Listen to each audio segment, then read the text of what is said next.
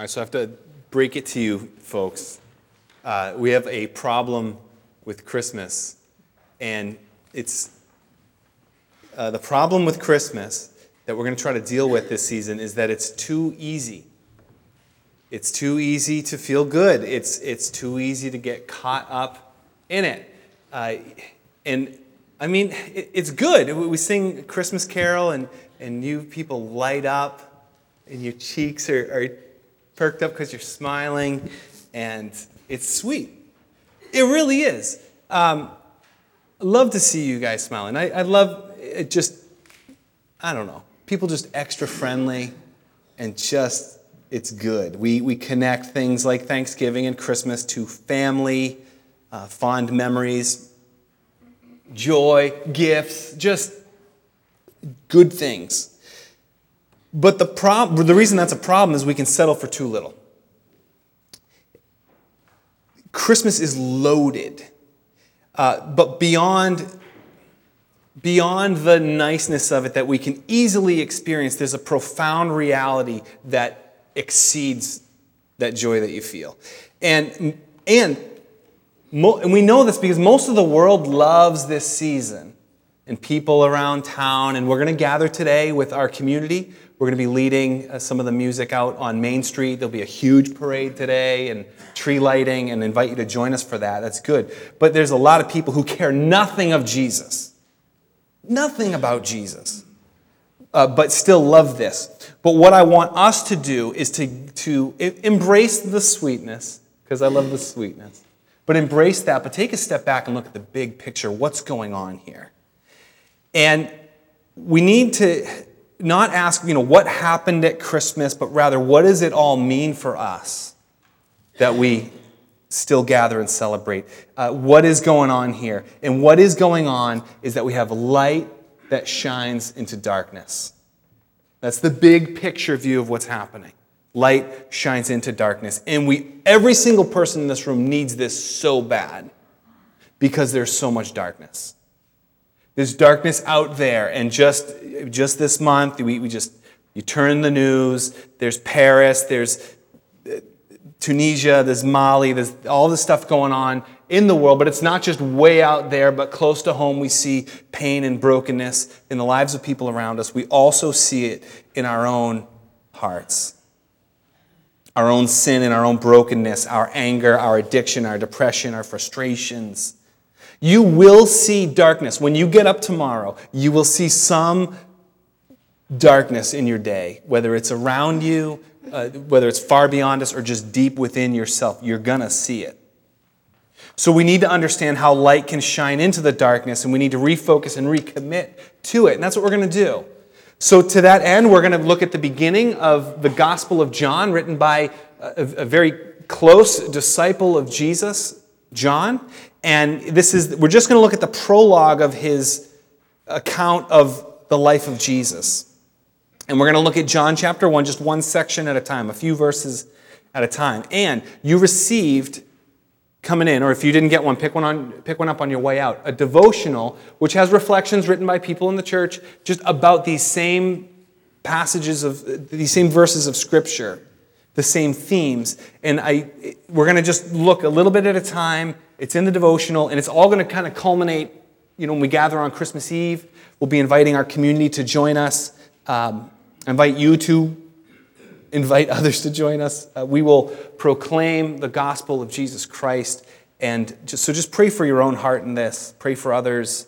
Uh, pray for our church. Pray for, pray for our community, this whole thing. So, but today, our task is these first five verses. And again, this is a real high level, big picture view of of who Jesus is and how God works. And it describes the Word, the Word who was with God, the Word who was God. And I want to pick up on three things about the Word.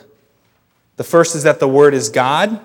The second is that the Word is the Creator. And that the third is the Word brings light and life. So let's pray as we do this together. So, Father God, we do thank you uh, for this community. We, we thank you for all that we celebrate. It's your goodness, Lord.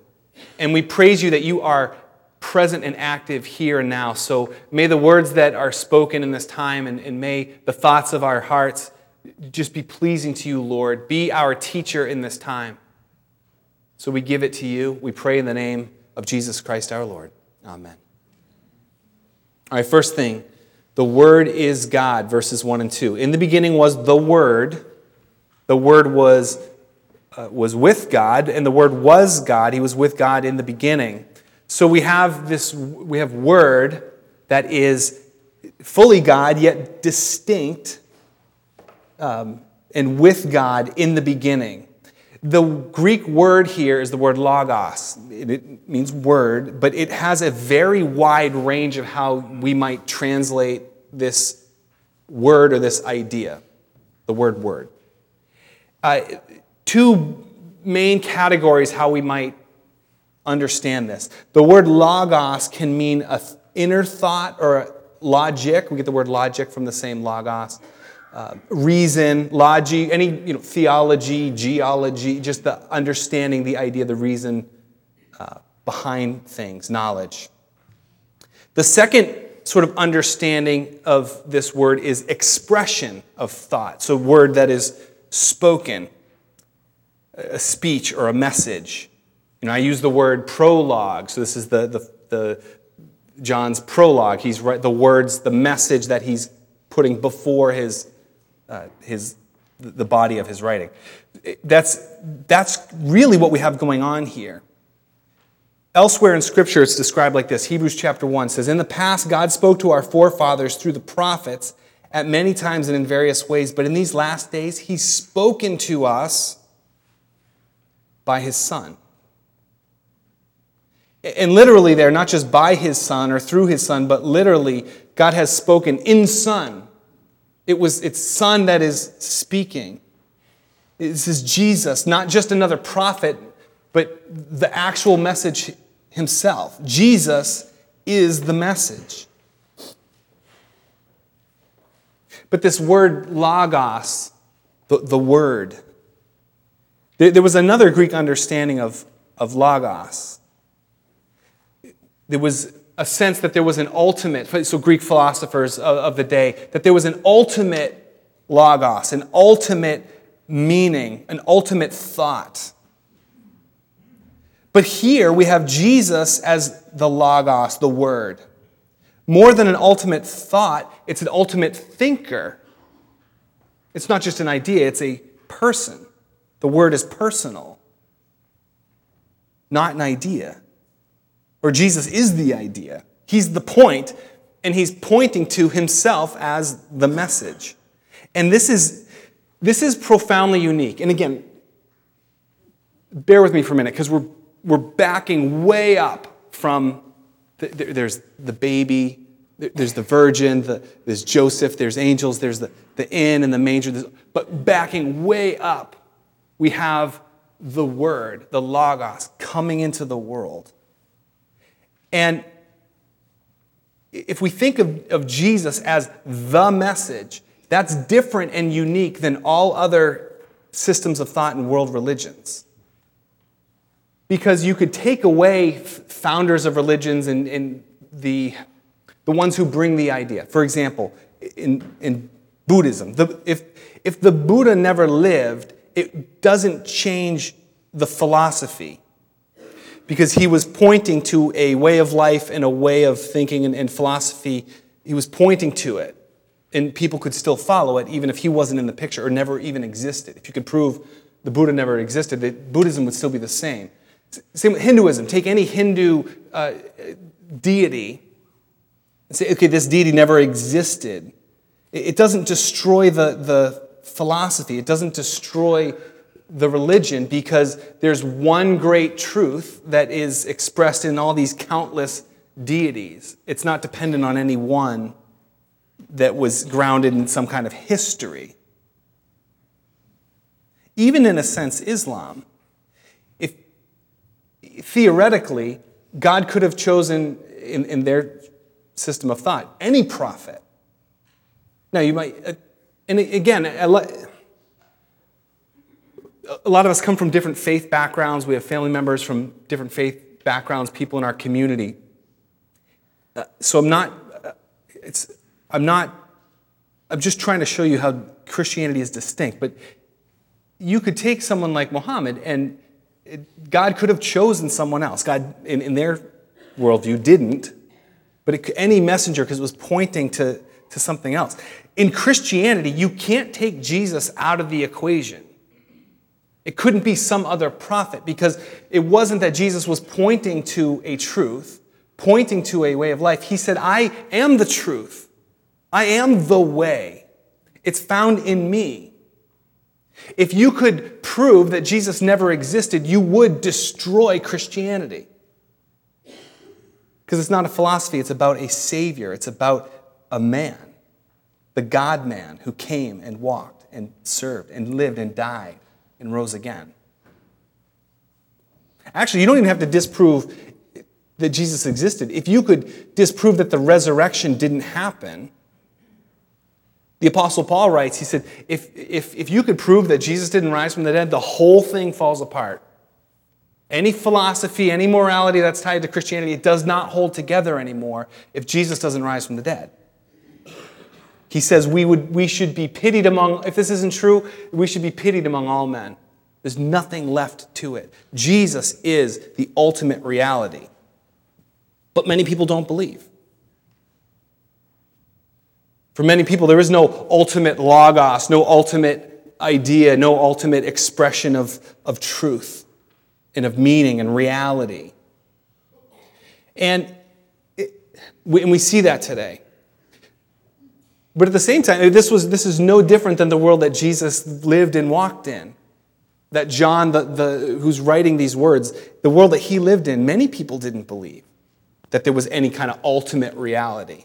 And if you don't believe that there's an ultimate reality, an ultimate expression of, of God, of, of a creator, then you just end up across a spectrum of, of life. You could, there was a groups back in, back in Jesus' days. There was, there was the, uh, the Epicureans who, this was a group of people, their worldview was just, you know, life is just about pleasure. There's no ultimate meaning, so just have a good time. Just live it up. Just do what feels good.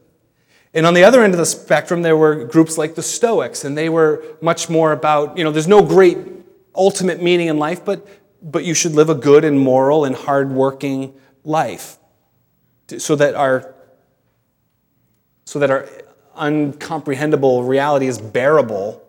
We, you know, just do what is right. And if we all do what is right, then things will work as best as we can understand. And those are very different ways of dealing with the issue of not having an ultimate reality, but they're both ways of avoiding Jesus, the ultimate reality. Okay, so I apologize. This is, again, remind us, we're way up here. We're way wide in this idea. It's can feel very abstract, it can feel philosophical, but let me ground, let me try to bring it down a little bit. John is writing this gospel and he's telling us there's an ultimate reality, and it's Jesus. And if you don't ground yourself in that ultimate reality, you're going to ground it in something else. You're going to make up your own logos, your own ultimate thing. And that's hard to create, it's hard to sustain. So, a simple question would be you know, what drives you? What is your ultimate reality? Why do you get up in the morning? What is the purpose and the meaning of it all? Why do you get out of bed? Is it just your own health and your own vitality and your own sort of physical existence? If that's the center, I just remind you that you're going to get sick and die someday. As my good friend used to say all the time, the death rate is hovering right around 100%. Um, is it your family? Do you put all your hope in in the people in your life who you love. If that's the center, that's hard to sustain that because they will let you down. They too may get sick and die. But there's, bro- there's brokenness in those relationships. They aren't perfect, they can't sustain us fully. Perhaps the thing that drives you when you get out of bed is your own success, your own achievement in life, just accomplishment. Again, if that becomes the ultimate reality in your life, the center around which other things revolve, that's a very heavy weight. And if you are unsuccessful, that's crushing weight. But if Jesus is your main purpose and Jesus is the ultimate reality, you will have unfailing love and acceptance at the center of your reality. You will have abundant life and a life of meaning and purpose at the center. You will have an eternal life that not even death can kill at the center. And what, on a practical level, we, this is this is our goal as we reflect on Christmas, as we reflect on Jesus, that we, if He is the Word, the Logos, the ultimate reality, the ultimate expression of God, then we can't just take a little bit of it, just a, a halfway. He doesn't allow for it. And the reason why is our second point here that J- Jesus, the, the Word, is God, but Jesus, the Word, is the Creator. So, verse 3 Through him all things were made, without him nothing was made that has been made. What's happening here is that the gospel writer John wants us to understand, he's describing once again creation. He starts this whole verse 1 in the beginning. That's how the whole Bible starts. And anybody reading this who was familiar with the Old Testament would hear the words in the beginning and they would immediately be able to finish that sentence. You know, when we pray together, you know, someone will say, Our Father, and everybody, who art in heaven, how, you know, you know what comes next. If somebody were to stand up and say, I pledge allegiance to the flag of the United you, you know the words that come next. When, when somebody, when a first century Jew writes, in the beginning, immediately people would say, God created the heavens and the earth. Earth was formless and void. Darkness is hovering over the waters, over the surface. It, you know what comes next. So here in the New Testament starts, in the beginning was the Word.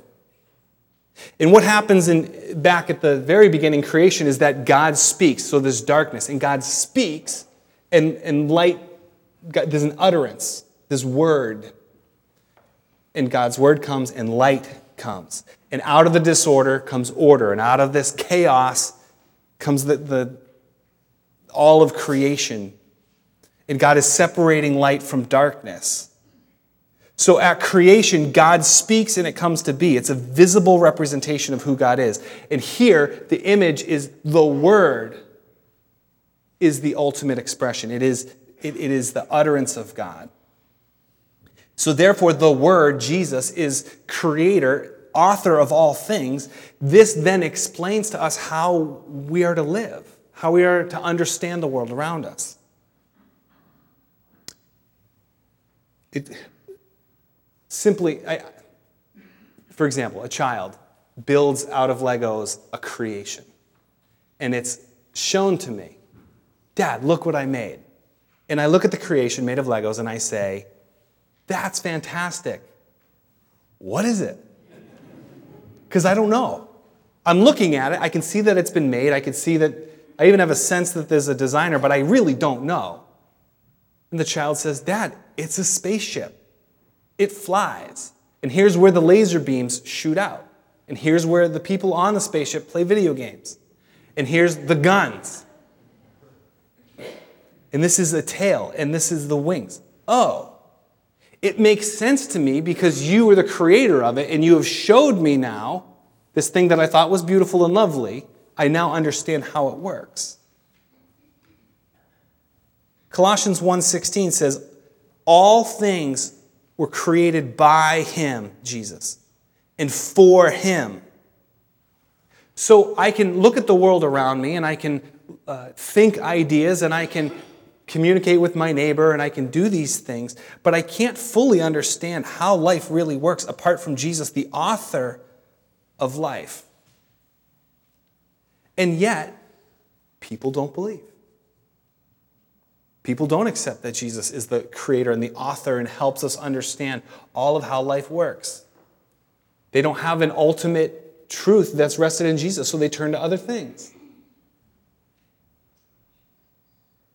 On one end of the spectrum, people might turn to just, if I want to understand how the world works, I just turn to science.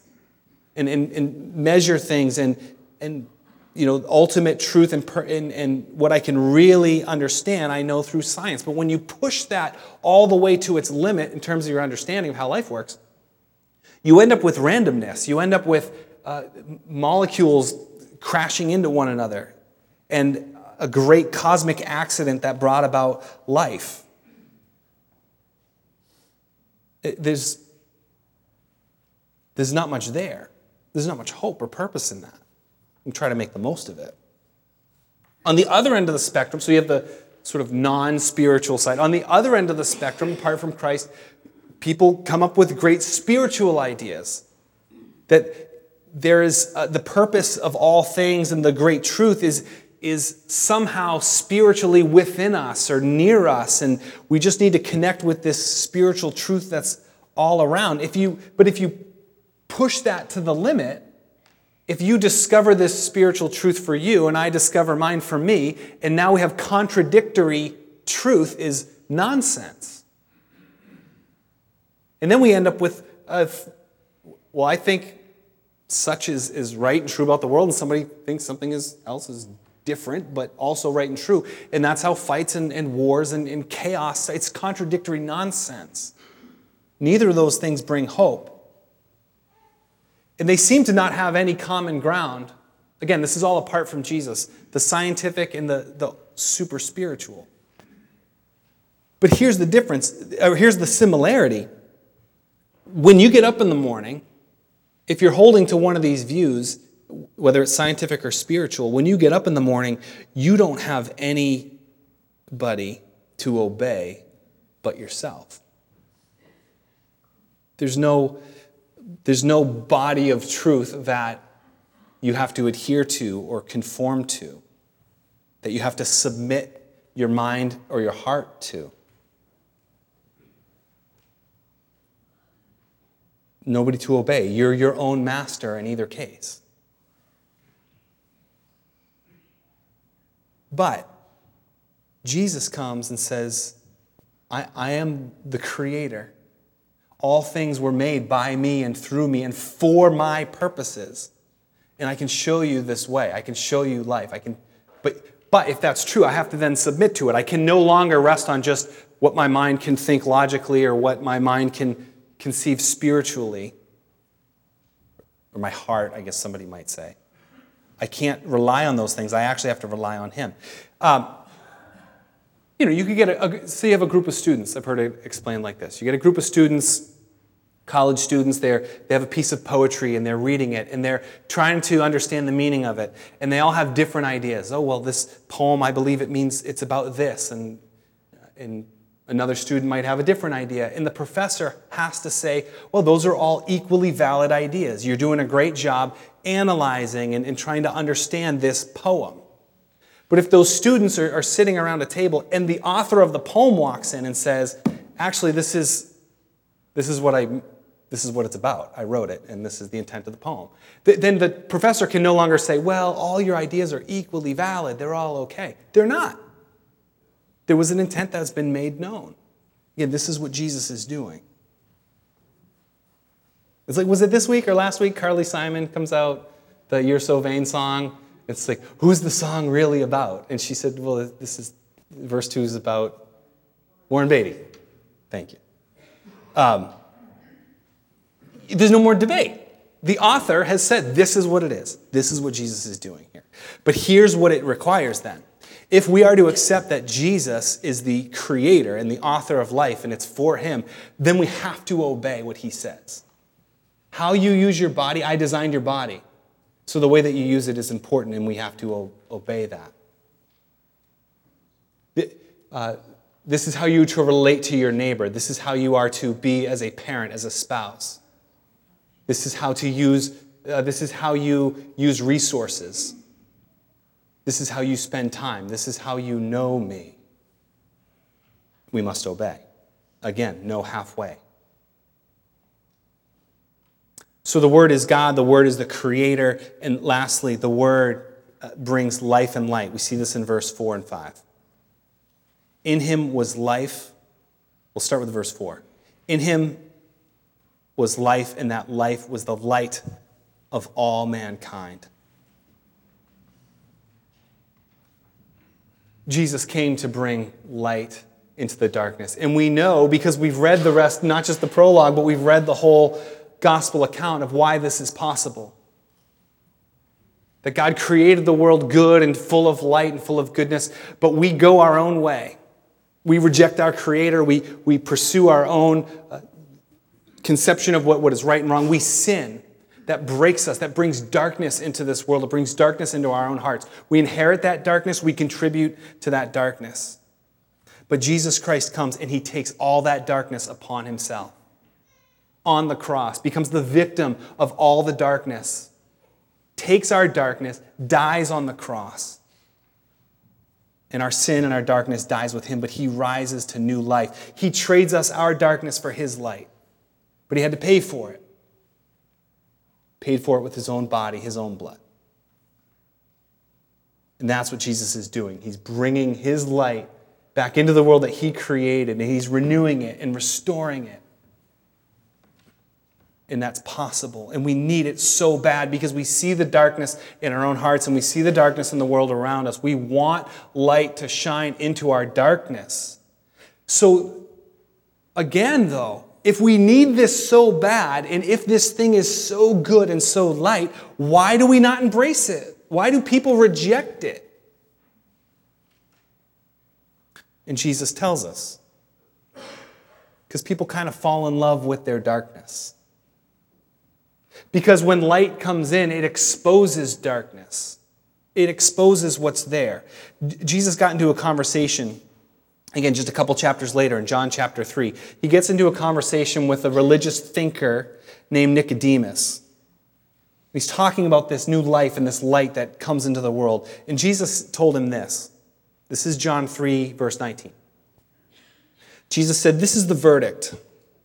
Light has come into the world, but people love darkness instead of light because their deeds are evil. Everyone who does evil hates the light and will not come into the light for fear that his deeds will be exposed. No one wants to be exposed and have the darkness of their own heart exposed. No one wants to give up their right to be their own center to, or to define their own center of their life or to conform to someone else's way.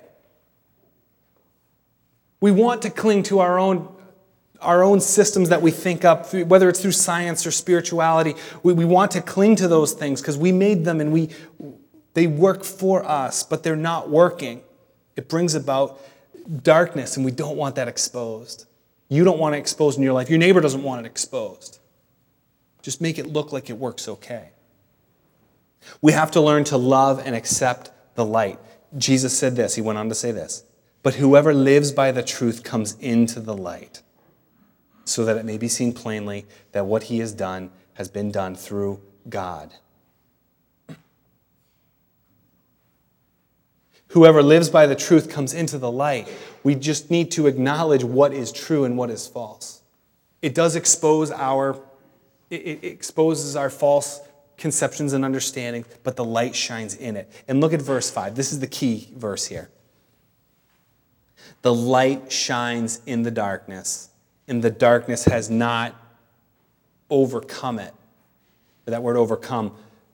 The word overcome here could either mean uh, to overcome or understand, overcome physically, win, be victorious. The darkness is not victorious over the light, but the, the darkness doesn't uh, fully understand and comprehend all of the light. I think both meanings here are, are in view. The, the, the result is darkness doesn't win. That's the point.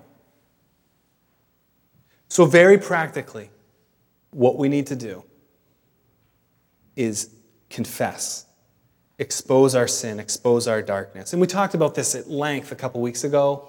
I commend that message to you if you could find it uh, on the website or however you want to connect with that. So we don't have time to go back into that. But it's as simple as saying, God, I've, you created this world.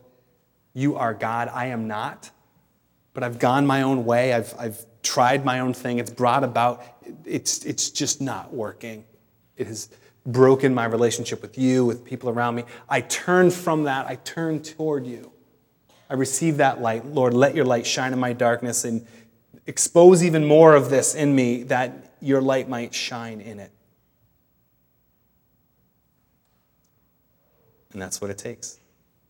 Whoever lives by the truth comes into the light. So, just to, uh, to wrap up, and again, I kind of apologize. This is the intent was to, to look at this real big picture, and I think we've done that, but it can feel abstract.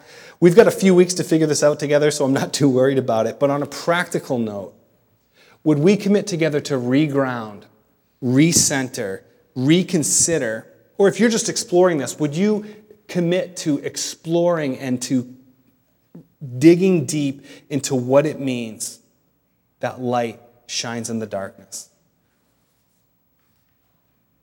One practical way we can do that is to just read these together. These are not theological treatises, they're just people's reflections of, of what this means in their lives. And perhaps you'll be able to connect with some of these. Today's reading is fantastic. I read it this morning. But would you commit to journeying with us through this and let the light of Christ shine in to our darkness? Amen.